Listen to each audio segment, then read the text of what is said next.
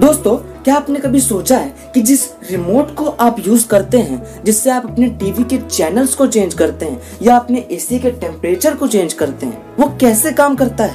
आखिर उस रिमोट में ऐसा क्या होता है जिससे बिना किसी वायर कनेक्शन के काम हो जाता है?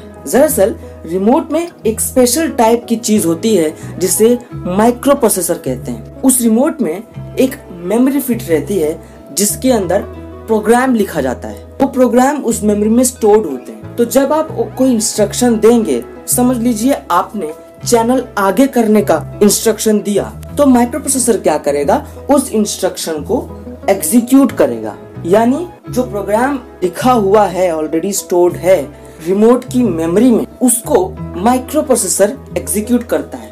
यानी माइक्रोप्रोसेसर ही वो ऐसा चीज होता है जिसके बल पे बिना वायर कनेक्शन के प्रोग्रामिंग के थ्रू काम किया जाता है। तो ये जानकारी आपको कैसे लगी, कमेंट करके जरूर बताएं।